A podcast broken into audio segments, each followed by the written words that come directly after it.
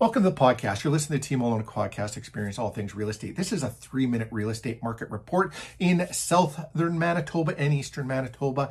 Uh, we'll go over what's on the market this week versus last week. We're going to do Niverville, Manitoba, Île-des-Chênes, and Grande Pointe, Manitoba together, Landmark, Manitoba, Lorette, Manitoba, Dugald, Manitoba, then Oakbank, Manitoba. So where we'll finish off.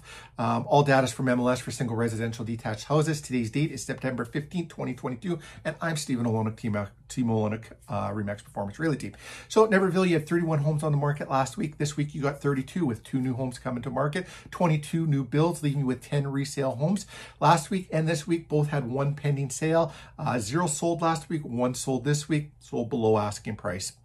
Now we pop into Shane Grande Pointe. You got 14 on the market last week. This week you're up four by to 18, and two came to market in the last seven days. Four new builds, leaving you with 14 resale homes. Uh, zero penny sale this week. You had one penny sale last week, and zero sold both weeks showing.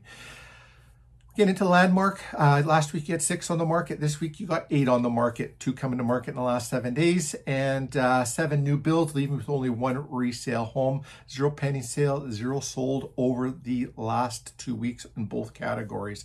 Um, get into Lorette, you got 15 on the market last week, up one to 16, showing seven or uh, showing three came to market in the last seven days. Five new builds, leaving you with 11 resale homes. You had one pending sale and one sold last week zero and zero this week.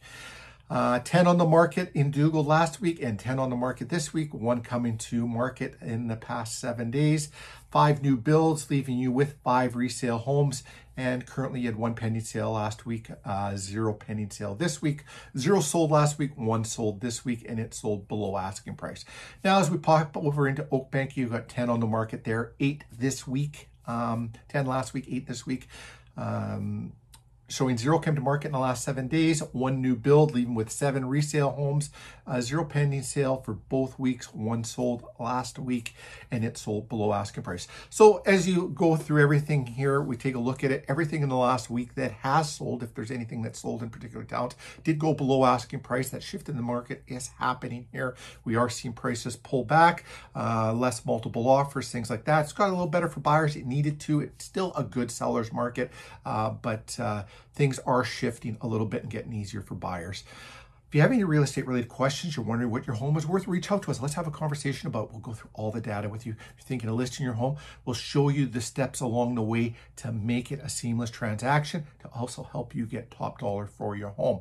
Thanks for watching. Ask us any real estate related questions, and uh, we'll talk to you again next week. Have a great day, everyone.